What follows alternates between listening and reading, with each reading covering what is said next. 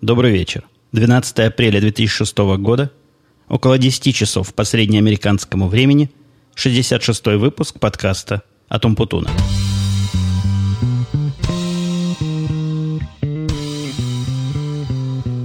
Прекрасный летний денек сегодня наступил. Просто мы сразу, перешагнув весну и зимы, прыгнули в лето. И это я вам рассказываю не для того, чтобы поделиться погодой, и для того, чтобы вы мне позавидовали, ну, если у вас еще не так тепло, а скорее для того, чтобы вы мне посочувствовали. Ну, люблю я, когда аудитория мне сочувствует. Есть у меня такой недостаток. Дело в том, что я летом еще никогда не записывал подкасты, во всяком случае, такие подкасты, в которых я борюсь с шумом интенсивно и борюсь за качество звука. Я начал записывать где-то в августе, по-моему. Тогда было тоже лето, но такие вопросы меня интересовали мало. А вот сейчас столкнулся лицом к лицу с проблемой тяжелой и пока даже не знаю, как решаемой. Дело в том, что летом появляются совершенно новые шумы, с которыми, как мне казалось, я научился зимой уже бороться, а с летом эта борьба, видимо, вышла на новый виток своего развития. Причина сильного шума, который может возникать и мешать слушателям, и вызывать мое постоянное раздражение, это кондиционер, который летом у нас включен все время, и так к нему привыкаешь и не слышишь, в общем-то. Мозг его фильтрует. Но микрофон, к сожалению, не мозг, он его фильтровать не может, и поэтому придется мне, видимо, какие-то особые меры принимать по борьбе с этим гадким и поганым шумом. Но раз уж я затронул свою внутреннюю кухню, не могу не сказать о том, что решение по поводу микрофона принято. Мнения разделились, как обычно, на три части основные. Меньшая часть не заметила никакой разницы. Где-то, наверное, процентов 30 из тех, кто со мной общался по этому поводу, утверждает, что микрофон мне не подходит, то ли, то ли я не подхожу микрофону, то ли просто звук стал хуже. Ну, различные такие мнения, но большинство, тем не менее, нашло звучание мое новое лучше, красивее, глубже.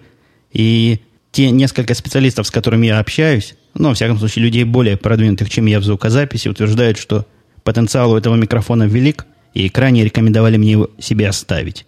Я последовал их совету. Сегодняшний подкаст я записываю на нем как на моем основном постоянном микрофоне. И, видимо, в связи с этим я буду продавать свой старый микрофон. Не знаю, если вдруг кто хочет купить. Я продаю обычно недорого. Я тут нескольким подкастерам уже предложил, пока ответа никакого нет. Но если вы хотите микрофон, которым сам Умпутун записывал выпуски, по-моему, с 40 по 65 или 64, свяжитесь со мной. Мы о цене договоримся. Микрофон, конечно, был, он есть, продвинутый и, удачный. Но просто вот подсел я теперь на этот, на новый. А еще последняя на сегодня тема моя внутренняя. Если обратили внимание, у меня появилась новая лого – Вместо вот того ужасного старика, как старик-бомж в очках, теперь у меня есть совершенно настоящее лого, как у Большого. Ну, в общем, не, не замечание девушки странной было причиной тому. А разговоры о лого велись уже давно, но как-то не было никакого ну, подталкивающего, что ли, фактора, никакого раздражительного фактора, чтобы, наконец, это дело активизировать. И, и вот это дело было активизировано. Мне несколько слушателей прислали свои варианты лога. Всем, кто прислал, большая человеческая благодарность. Если я не выбрал ваше лого, это не потому, что я скотина неблагодарная, а потому что мне показалось, что вот этот вариант, который мне подготовил Тельман, вот это лого, которое у меня красненькое такое, мне оно очень нравится. Я уж не знаю почему. Знаете, есть поговорка «дурак красному рад», но вот это лого что-то во мне будет, и какое-то оно концептуально целостное. Мне кажется, оно мне подходит. И многим из тех, кто откликнулся, оно тоже показалось интересным и любопытным. Э, еще раз большое человеческое и подкастерское спасибо Тельману. Кстати, если кто не в курсе, это один из наших постоянных соведущих Daily Geek Show. Вот видно, что человек умеет, и есть в нем какая-то художественно-творческая жилка, которой, я имею в виду художественной, у меня и близко нет. И вообще, я уже жаловался, у меня по рисованию была, ну, тройка, не тройка, но по, по совести надо было бы, конечно, тройку ставить. Процессе моего разговора, вот этого самого, которое происходило где-то минуты полтора назад, связался со мной по джаберу Дима и сообщил, что мысли у него появились, и он хочет прийти записать подкаст, так что, видимо, меня он в процессе прервет. Если он придет, а я думаю, он придет, раз пообещал, я его посажу к себе в студию, может, нам он тоже чего-нибудь скажет на какие-нибудь мои умпутуновские темы. А потом мы, видимо, будем с ним записывать его подкаст. Ну, может, мы это как-то перемешаем, запишем его, а потом, потом кусок моего. Посмотрим, поживем, увидим. Но пока будьте готовы, что в любой момент в студию может забрести незваный гость, который, ну, в нашем случае, лучше татарина. Тема Колумбии, которая, возможно, уже надоела моим слушателям, я ее в нескольких подкастах поднимал. получила на этой неделе свое новое продолжение, причем такое странное продолжение. Если вы помните, я, я веду проект, который называется UPG. Ну, веду, не веду, я его сделал. И довольно давно уже его не развивал. Но как-то будет время, я его постараюсь несколько улучшить и продвинуть, потому что там есть чего улучшать и куда продвигать. Так вот, со мной связалась, как он себя назвал, президент радиостанции студенческой какого-то Колумбийского университета. Я не, не произнесу, как оно называется, но там сильно по, по-испански звучит, поэтому, боюсь, коллега Мэрил, который изучает испанский язык, меня засмеет в своем подкасте и в комментариях, поэтому просто какой-то Колумбийский университет. И вот этот университет нашел каким-то образом мою программу, они связались со мной, высказали несколько просьб и пожеланий, чего они хотели в эту программу дописать.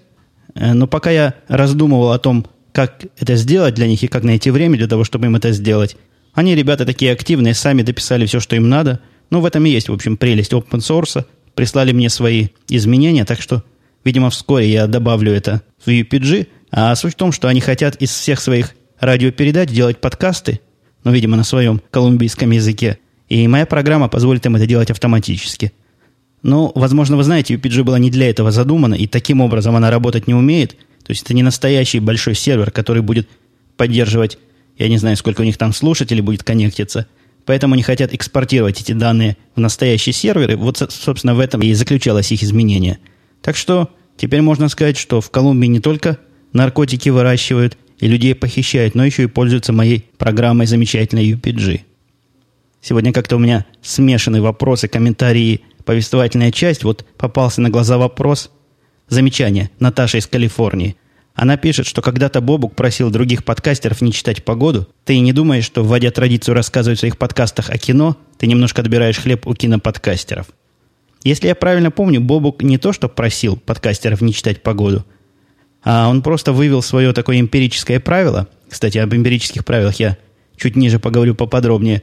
О том, что всякий подкастер, начинающий зачитывать погоду или прогнозы погоды у себя в подкастах, рано или поздно плохо заканчивает – ну, в том смысле, что сходит со сцены, и подкасты его умирают. Это, как ни странно, правило пока очень сильно коррелирует с действительностью. И действительно, кроме Бобука, пожалуй, подкастов, читающих погоду и проживших больше трех или четырех выпусков, я на Russian подкастинге не встречал. Так вот, я не думаю, что я отбираю хлеб у подкастеров, которые вещают о кино, потому что о кино я не вещаю. Я даже... Ну, какой из меня кинокритик? Или какой из меня обзорщик? Ни у Мяу-Мяу, ни у Алекс Ф. хлеба мне не отобрать при всем моем желании, да и желания такого нет.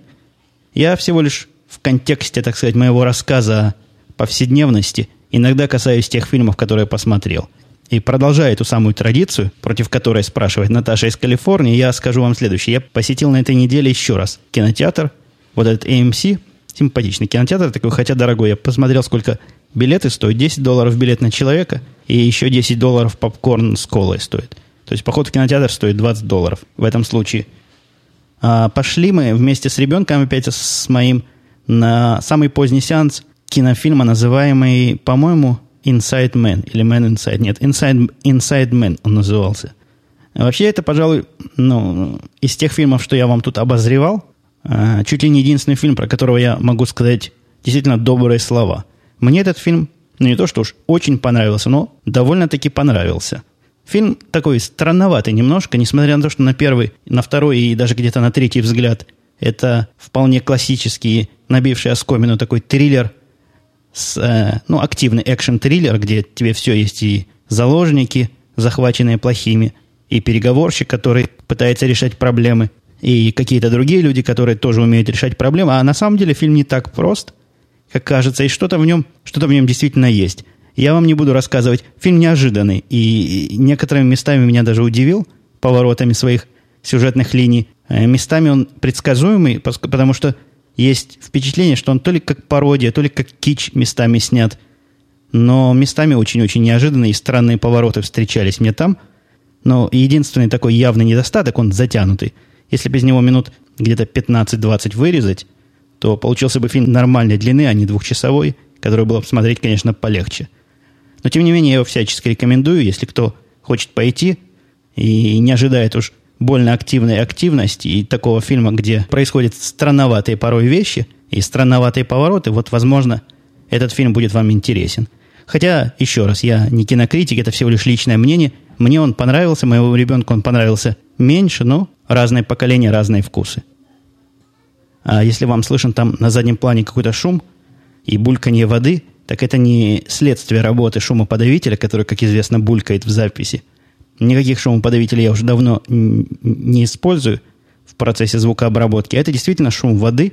Там на заднем плане, где-то через полторы стены от меня, в ванной плескается дочка и делает это весьма активно и громко. Так что имейте это в виду. Мистер Зомби пишет, по моему знанию английского языка нанесен сокрушительный удар – если это восьмой класс, я, я ничего не понял, то какой же у меня уровень? Это речь шла о той песенке, о той балладе, которую я поставил в прошлом выпуске. Я там сказал, что это баллада на английском языке, но на простом, который выпускник средней школы, нет, 8 классов это не средняя школа, такой, начальная школа сможет, за, сможет воспринять. Но у меня тут есть два объяснения, приятные, видимо, мистеру зомби. Во-первых, возможно, я погорячился – и этот текст, эти, эти слова этой песни понятны выпускнику, скажем, 10 классов, или там 11, или сколько сейчас в России учатся. А возможно, просто тот язык, которому, который вы изучали, или который, который зомби изучал, или, может, другие, которые не поняли эту тему, он не совсем тот английский, на котором пелась эта песня. Эта песня пелась на, на мой взгляд, весьма несложном американском языке. Ну, можно себе успокаивать, что если, допустим, эта песня пелась по-британски – вы бы ее поняли лучше, а мне бы было понять ее труднее. Слушатель Рэй пишет. Хотел узнать, а что ты можешь сказать о спутниковом радио? Пользуешься ли ты им? Насколько оно популярно в Америке?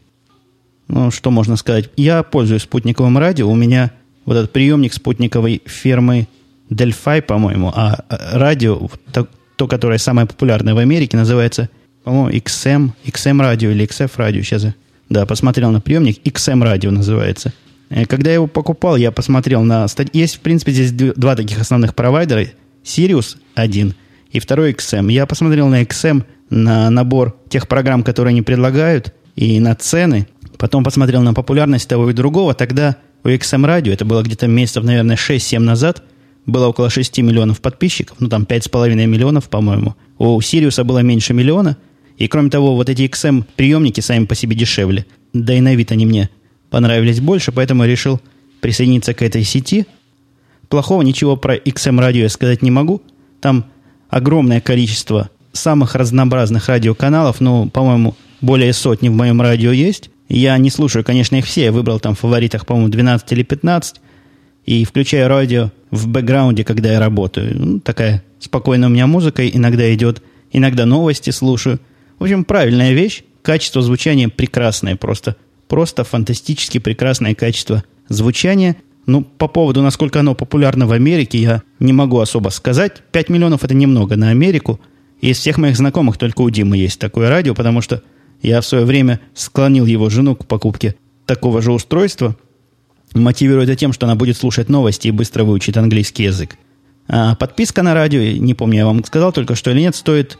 Да что ж, ребенок так раскричался у меня в ванной. Так вот, она стоит 12 долларов в месяц. Это называется базовая подписка. От продвинутой подписки она отличается, по-моему, тремя или пятью долларами. И в продвинутую подписку входят такие странные радиоканалы, которые я даже не представляю, что там можно аудио делать. Мне даже любопытно было бы на месяц подписаться и послушать. Там каналы аудио типа Playboy и Penthouse. Чего там такого они могут рассказать в Playboy радио, это у меня даже э, фантазии не хватает представить. Многие из моих американских коллег-подкастеров рассказывали про налоги, но у нас, вы знаете, да, середина апреля – это максимально поздний срок уплаты налогов. Я заполнил свою декларацию, послал, заплатил налоги и сплю спокойно, как говорилось в какой-то рекламе по русскому телевидению. Э, в отличие от других, которые жаловались на сложность, по-моему, Мэрил жаловался, как сложно заполнять эту декларацию, как мудрено. У меня все это заполнение, по-моему, заняло минут 30. И из этих 30 минут, наверное, минут 15 я искал сначала номера своего social security, потом ждал жену, пока она придет и подпишет, потому что мы налоговую декларацию на семью заполняем, и все члены взрослые должны ее подписать. Процедура вполне простая. Я не руками это делал, а программой рассчитывал. Программа тоже копейки стоила. То ли 29 долларов, то ли 39 долларов. Основной недостаток программы, что она устаревает каждый год, и нужно покупать ее новую. Но все равно, если она мне сэкономила вот эти выходные, которые другие люди заполняют это руками, то она стоила своих 39 или там 29 долларов. Э, с налогами с этими всегда у меня получается странно. Вот только в первый год, когда я приехал в Америку, мне вот это налоговое, налоговый орган этот вернул деньги. Причем довольно много денег, как-то с меня много перебрали. А с тех пор уже три года подряд я им перманентно должен. Вот к моменту прихода этих и расчета этих налогов примерно получается, что я должен около 300 долларов федерального налога, то есть такого основного налога, и где-то 100-150 долларов налога штата. Уж не знаю, как они там считают, то ли у меня зарплату, им так трудно рассчитать правильный налог. Ситуация, на мой взгляд, простейшая. То есть моя зарплата постоянно на в течение года, ну, более или менее стабильно себя ведет. Можно было бы как-то как-то поточнее посчитать, но, но что-то, видимо, не получается. Может, налоги меняются в течение года и как-то становятся больше? Это, конечно, интересная мысль, и которая могла бы объяснить, почему каждый раз я остаюсь им должен. Но в этот раз я им тоже остался должен где-то 500 долларов на, на штат и федерального налога вместе взятых. Я вложил просто чек в эти письма, которые послал, и все дела. У них, кстати, есть такая форма заполнения электронная. Как бы можно эту форму электронным образом послать, но что-то у них там не продумано. Я человек не последний вот в этих электронных делах, но она задает такие странные вопросы, заставляет регистрироваться в таких странных местах, какие-то ID от тебя требуют, плохо объясняет, чего, собственно, она от тебя хочет. Это, это система, так что я решил по старинке отправить обычной почтой. То есть не электронной почтой, а обычной почтой, где кладется все в конверт и бросается в почтовый ящик. Midnight Cowboy говорит, что это в ответ на мою, мою рассказку про про индийцев, что у него сейчас три самых крупных клиент банка, и во всех трех э, DB-администраторы, администраторы баз данных, я думаю, имеется в виду, Дираж, Монаж и Нираж. Прямо танцоры диска какие-то, а не администраторы. Да, метко замечено. Я недавно общался по телефону, у нас была, опять же, с утра пораньше. Кстати, про утро пораньше. Надо себе заметочку сделать. Есть еще у меня одна подтема вам рассказать. Э, так вот, с утра пораньше, они любят звонить, заказчики с утра пораньше. Они звонили в 10 часов по нью-йоркскому времени, это было 9 часов по моему времени. Позвонили заказчики из контор, я не могу вам сказать ее название, но намекну, что во времена Холодной войны, во всяком случае, когда я учился в школе, имя этой конторы было очень известно в Советском Союзе как одного из э, производителей стратегического оружия, а может тактического оружия. Ну вот, вот эта контора, значит, с нами теперь сотрудничает, и мы им помогаем кое-что там для них рассчитывать. У них тоже компания была странная, все индийцы. Э, то ли из-за того, что это было 9 утра, то ли еще по какой-то причине мне было их очень трудно понять, как они много говорят, как они быстро говорят, и при этом совершенно странное у них произношение. Там тоже был типа Дираж, Монаш или еще кто-то в этом роде. Ну, в конце концов, мы поняли друг друга. Мне кажется, мы говорили об одном, и в конце концов до чего-то, я надеюсь, договорились. А слушатель AY в эту же тему – замечает, что у него складывается впечатление, что индусы, да и не только индусы, неплохо устроились. Полгода там, полгода сям, им, в отличие от нормального человека, пенсионный фонд не нужен. А, кстати, почему мне нужен пенсионный фонд AY? Поясните свою мысль. Они тоже на пенсию уйдут, им, наверное, ну, пенсионный фонд не пенсионный, но деньги куда-то откладывать надо на старость. Или у них там коммунизм и государство им платит потом. Что-то я в этом сомневаюсь. Так вот, он дальше пишет, если у вас там только три месяца надо для того, чтобы войти в курс дела, да я Бьет он себя в грудь. Барабанная дробь звучит на заднем плане. За три месяца магазин на ASP и SQL сделал. Никогда раньше их в глаза не видел. Я тут прерву повествование, но это немножко разный уровень, немножко другая весовая категория, скажем так. У нас действительно сложные системы, сложные программы, и ну, с магазином на ASP и SQL, честно вам скажу, сравнить это трудно – и так как по твоим рассказам вы думаете, что делать с работником, который фигней страдает, это продолжение замечания AY. Срочно еду в USA, ну или в Канаду на крайняк. А, кстати, я давно не касался вопроса работника, который фигней страдает. Ну, AY намекает или прямо так указывает на Карла. Э, я могу сказать в эту сторону вот следующее. Ситуация как-то устаканилась более или менее. Он стал более стабильный на вид. Уж я не знаю, чего там у него случилось. Порой на работу все-таки опаздывает и как-то взял в пятницу очередной день больного. Это, конечно, вызвало очередные, там, а, очередную волну протеста у трудящихся, которые говорят, а почему, почему он болеет, а мы не можем. На что было объяснено им, что он не, не то, что болеет лишние дни, а просто прогуливает таким образом свой отпуск. И когда они будут летом на Гавайях отдыхать, он будет работать как папа Карло за всех. Но на этой неделе, опять же, я еще раз вспомнил, зачем я Карла взял и почему я его именно выбрал. Ну вот какой бы он ни был, я не знаю, что там с ним не так, то ли он алкоголик, то ли он еще какой. Но ведь умный сукин сын. Я ему дал программу разбираться свою, которую писал под страшным давлением временным. Я вам, кажется, рассказывал, надо было чудо для Теда сделать. И на сегодня, это где-то было месяца, наверное, 4 назад. И на сегодня, как там чего работает, я не помню. Какие туда мысли я закладывал, я не помню. Написано на кое-как, потому что надо было писать быстро, и времени все это проектировать не было. Он очень быстро разобрался с моей программой. Пожалуй, наверное, я бы сам с этой программой разобрался примерно за такое же время. И я вам скажу честно, мне не кажется, что кто-нибудь еще в нашей конторе смог бы с ней разобраться и продолжить ее разработку и сделать из нее, в конце концов, человека. Человека он из нее еще не сделал, но, во всяком случае, процесс разбирания идет прошел очень активно и быстро. Он меня в этом деле приятно, приятно удивил. То есть он вот это восстановил мое вот это впечатление, которое я первое получил во время интервью с ним. То самое впечатление, которое подвигло меня на то, что принять его на работу сразу же, буквально после первого интервью. Я вам рассказывал, я сразу пошел к Теду и сказал, что вот этот паренек мне нужен. Так что не так все просто с работником, который фигню страдает, дорогой AY. Хотя, если захочешь приезжать в USA, ради бога, Приезжай, работы тут полно, но главное, приезжать официально, легально, с каким-нибудь статусом. А сегодня я как раз нач- хотел начать с этой темы сегодняшний выпуск. Сегодняшний день начался со смерти двух композиторов. Тут бы хорошо дать на заднем плане похоронный марш. А скончались у меня одновременно Моцарт и Вивальди. Если вы помните, у нас такая система именования серверов есть в конторе, где сервера, находящиеся на, в одном location е, называются именами композиторов – а находящийся в другом месте называется именами художников и скульпторов. Так вот, сегодня сразу два композитора откинули коньки, и, к сожалению, эти оба композитора были в Невисайте, то есть мне пришлось сюда ехать с утра пораньше. Это настоящие сервера, такие боевые production. К счастью, они не единственные в этом кластере были, и особо вся система не пострадала, но в 7.30 меня разбудили. Вы можете себе представить, в пол восьмого меня разбудили. Я сейчас в 4 где-то спать только ушел. А тут в полвосьмого уже звонит, рассказывает о таких страшных проблемах. Схватил Карла, тоже его разбудил, но он был вполне сегодня вменяемый, от него ни алкоголем, ничем не пахло, вел себя достойно и активно. Вынули эти два сервера со стоек, притащили обратно в контору на разборке. Э, в общем, как ни странно, да это не странно, как незакономерно, эти два сервера оказались как раз теми презираемыми мною делами. Вот из тех наших пятидесятков серверов, что у нас есть, наверное, даже штук 60 у нас там есть, где-то 40 делы, и делы ломаются постоянно. Другие серверы ломаются, тоже ломаются, но гораздо меньше. А с делами, я говорю не про а, абсолютное количество поломок, а относительно к их количеству, оно просто чудовищно велико. Вот сегодня сломалось конкретно два целых сервера. Причем сервера такие не из дешевых, такие продвинутые деловские сервера. Не зря я их не люблю, и не зря я, наверное, уже года два, как я принимаю решение, какие сервера покупать, а какие нет, никогда не приближаюсь к Делу и не собираюсь это делать в будущем.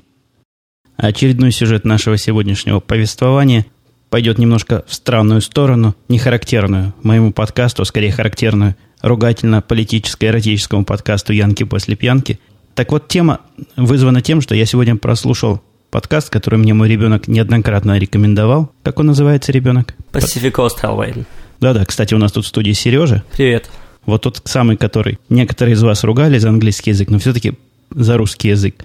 Но все-таки подавляющим большинством голосов решено, что его язык достоин для того, чтобы звучать в подкасте от Умпутуна. Спасибо, рад, да, рад, рад этому. Счастлив.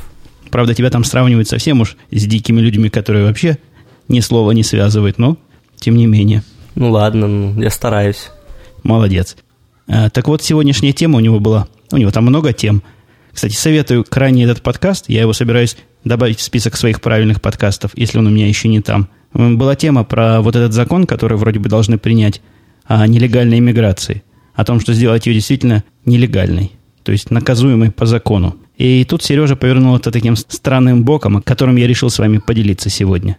Ты о чем мне рассказывал? Поведай. Я рассказывал о том, как у нас в школе и вообще, как они говорят в Америке, протест будет большой – то есть люди будут голодать, нелегальные мигранты. Я слышал, 1 мая протест намечается, да? Не, 1 мая, по-моему, должны закон принять. Так, а, а протест уже завтра будет, каждую неделю, по-моему, два раза в неделю. Они что-то не едят вообще, то, что в Америке продают там. то, что производится американскими компаниями, что ли, не едят? Ну, я думаю, как они могут вообще, что, ну, как при этом ничего не есть, потому что все, что они покупают, наверное, в магазинах американских, где же еще? Значит, вообще, наверное, ничего не будут есть целый день, голодать, мол, чтобы им, их, их поняли, как они правы. А это акция одноразовая, или они собираются так голодать, пока, пока их не удовлетворят? Ну, думаю, до 1 мая, пока а, решат. А, а там что? Ну, там, я думаю, может, они надеются, что к 1 мая все, все уже поймут, что они правы. Ну, а ты считаешь, они не правы? Ну, не то, что я считаю, что они вообще не правы, но они удивляются, что они переехали сюда нелегально, потом к ним относятся как-то не так. Ну, как так можно думать? Они считают, что к ним надо относиться равно, как ко всем. Как сказал этот Марк Ищемота, они потому и называются нелегальные мигранты, потому что проникли сюда нелегально. А у вас как это? Только мексиканцы собираются устраивать бучу? Не-не-не, все собираются. Ну, даже те, которые легально здесь живут, с грин-картой, даже, наверное, такие, как, как Дима, его семья, такие, которые уже с грин-картой были, и теперь у них они уже тут живут. Ну, в знак солидарности, да. что ли? Ну, как помогать всем остальным, как бы хотят. Я вообще думаю, как глупо. Они мне тоже говорят, давай, давай, бастуй. Бастуй вместе с нами? Да, я говорю, я даже с вами не согласен. Как, как я бастовать еще с вами буду? Они побьют тебя? Не, не побьют, но они такие злые на меня, злые. Но те, кто понимают, понимают, что как бы, что, наверное, я прав, но вроде как-то не все так, не все думают, что я прав там. Ну вот в школе они не едят в столовой, или как, как это выглядит вообще все? Ну, они вообще не едят и носят одежду, которую как бы они своей страны привезли. Как бы, я не знаю. Она, она все сделана там в Китае где-то, какая разница? Ага. Все равно. Ну, так вот у них. Такой странный протест. Да, ну... Ну, а вообще где-нибудь кроме школы ты видел протестующих? Но они говорят, что всех у них, у них все семьи, которые живут в других штатах, тоже протестуют. Не только они, говорят, что везде в Америке так. Я не знаю, но в школе говорят, что везде. Угу.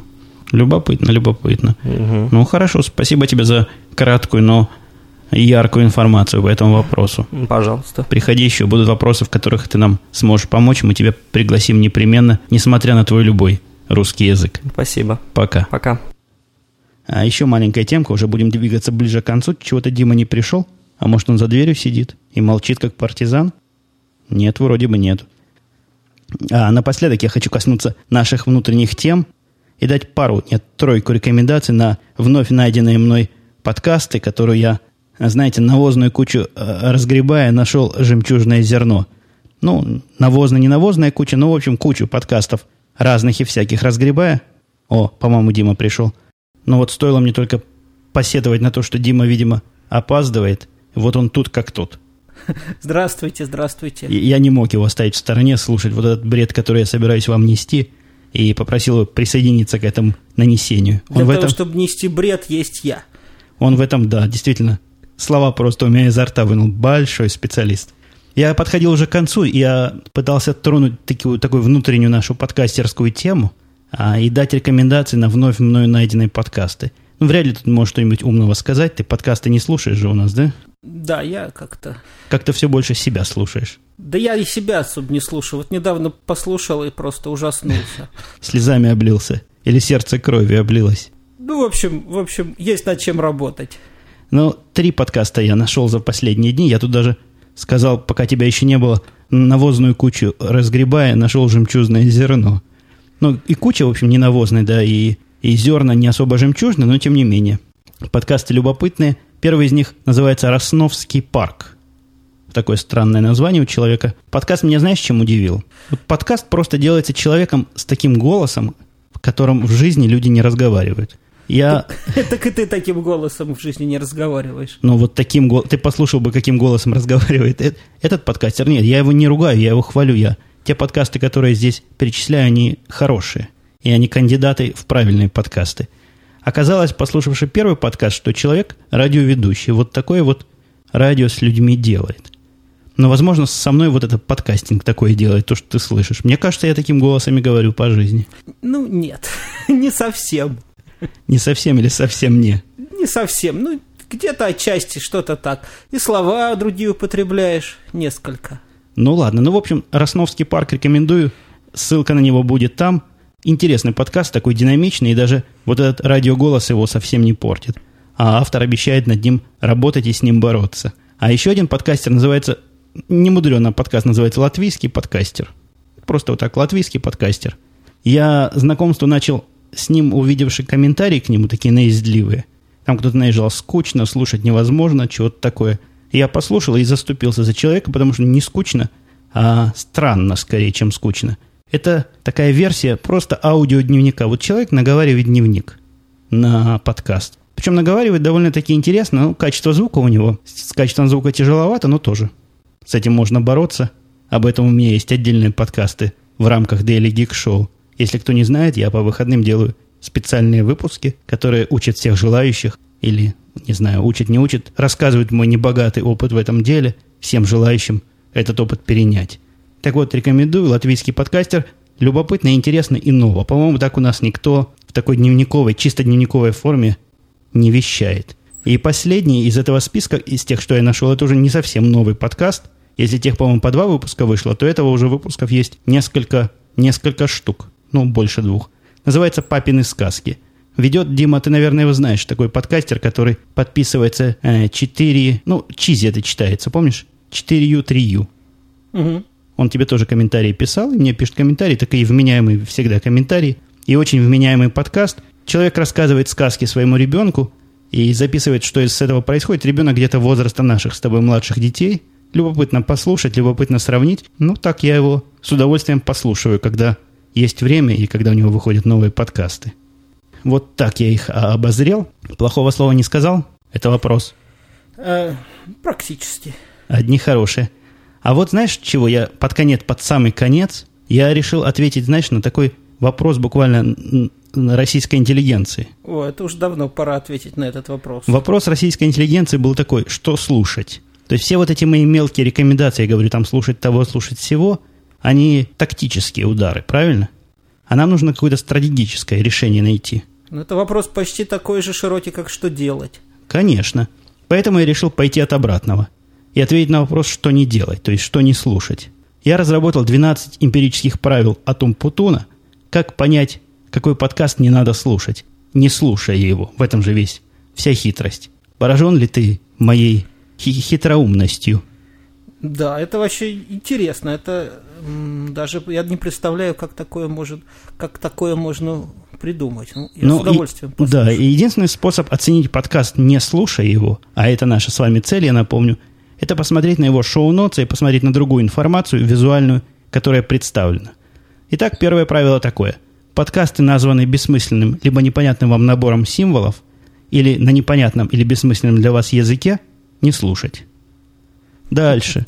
Например, умпутун. Ну, эти правила эмпирические. То есть из всяких эмпирических правил есть различные приятные исключения. Ну почему? У меня написано еженедельный подкаст. Бывают подкасты, где просто идут какие-то латинские буквы, причем в таком порядке, который просто не произнести даже. Чего значит, я не знаю. А, второе правило. Подкасты без шоу-нотс вообще, либо шоу-нотсами на, опять же, неизвестном вам или малоизвестном языке. А что такое шоу-нотс? А вот это то, что мы пишем там. Содержание а, подкаста. Содержание. Понятно. Да. Подкасты, которых много. Больше двух или трех за этот день. Ну, разве что за исключением спецакций. Бывают такие, знаете, спецакции, когда обычные нормальные подкасты появляются в массовых количествах. Но за исключением вот этого исключения я бы не рекомендовал слушать подкасты, которые выкладываются там по 5, по 10 в день. Что-то в этом есть подозрительное. Подкаст, следующий пункт. Подкасты, авторы которых открывают о себе темы в форуме. Знаешь, у нас есть форум в Russian Podcasting. И вот я... Да, там есть форум, где люди общаются на разные темы. Так вот, мне кажется, подкасты, где авторы от, открывают про себя темы, обычно, обычно темы звучат так. Чего вы думаете о таком-то подкасте? Правильная тема. Ну вот для меня это один из признаков отсева подкастов. Подкасты, которым перманентно нет комментариев. Ну, за исключением, пожалуй, просьб авторов эти комментарии оставлять. А вот ты знаешь, я тебе скажу, что комментарии, как правило, бывают, когда слушатели хотят поспорить. Если они совсем согласны, они, как правило, комментариев не пишут. И я знаю подкасты некоторые, у которых есть десяток выпусков и нет ни одного комментария.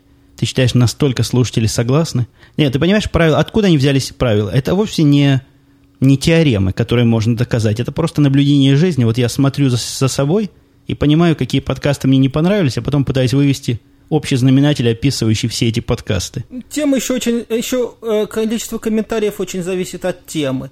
Начни какую-нибудь тему. Вот я, например, сейчас запросто могу такой подкаст, что у меня там от те, от, просто от коми- комментариев места не будет. Конечно, а можешь ли ты такое, такое чтобы чтоб не там, было комментариев? Что-нибудь такое вот завернуть такое, что я даже не хочу заворачивать, провока... провокационное. Конечно, это да. Наличие комментариев не является достаточным, но отсутствие комментариев является неким показателем. Ну да, да, отчасти. Конечно, отчасти. Поэтому правило 12, а не одно. Следующий правил, во, это мое любимое правило. Подкасты, у которых в друзьях те, о ком вы никогда не слышали или не хотели бы слышать, или те, которых вы, ну, мягко говоря, не считаете хорошими подкастерами. Дальше, следующее правило. Подкасты, у которых очень много картинок в ленте, ну, в ленте, знаешь, где они? Да-да. Либо подкасты с сильно эротическими или сильно шокирующими фотографиями. Ну почему же? Вот тут я с тобой не согласен. Почему, с чем же плохо сильно эротические фотографии? Да ничем не плохо. Просто ты просто вот посмотри фо- подкасты с сильно эротическими фотографиями или шокирующими. Там, знаешь, были фотографии, но я даже не буду говорить, чего там было изображено. Ну расскажи, расскажи, интересно. Не буду говорить. Это но в народ требует. Это, это в твоем подкасте обсудишь. Так вот, они оказываются отстоем. Нет ничего плохого в эротических фотографиях, но почему-то подкасты, где вот такие фотографии ярко выражены, оказываются отстоем. Это необъяснимые вещи. Это нельзя вот так вот хорошо или плохо. Вот так вот на мой взгляд, по моим наблюдениям. Следующий пункт. Подкасты с ненормативной лексикой в шоу-нотс. Вот мой, например. Не-не, не там, где написана ненормативная лексика, а где сами шоу-нотс с использованием ненормативной лексики написаны. Подкасты в шоу-нотс, в которых встречаются фразы «слушать всем», обычно с тремя восклицательными знаками, «супер выпуск», «сенсационный репортаж» и подобное, а также с другими интригующими, по мнению автора, заманухами. Ну, типа «хотите знать, что будет, тогда слушать это сейчас же. Споришь со мной или здесь? Тоже согласен. Тут согласен. Э, подкасты с кричащими, это уже следующее правило. Подкасты с кричащими в смысле фонта шоу нотс. Ну, есть тут такие, где большие буквы, жирные буквы, красные буквы. Вот я такие тоже советовал бы избегать. Подкасты, где в шоу нотс встречаются обороты типа «наезд на», ответ подкастеру такому-то. Ты такое бывает. Бывает, бывает.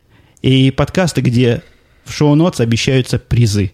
Пожалуй, это уже с прошлым правилом, с позапрошлым где-то пересекается. Ну вот для 12 как раз последнее такое подошло. Вот такая дюжина правил.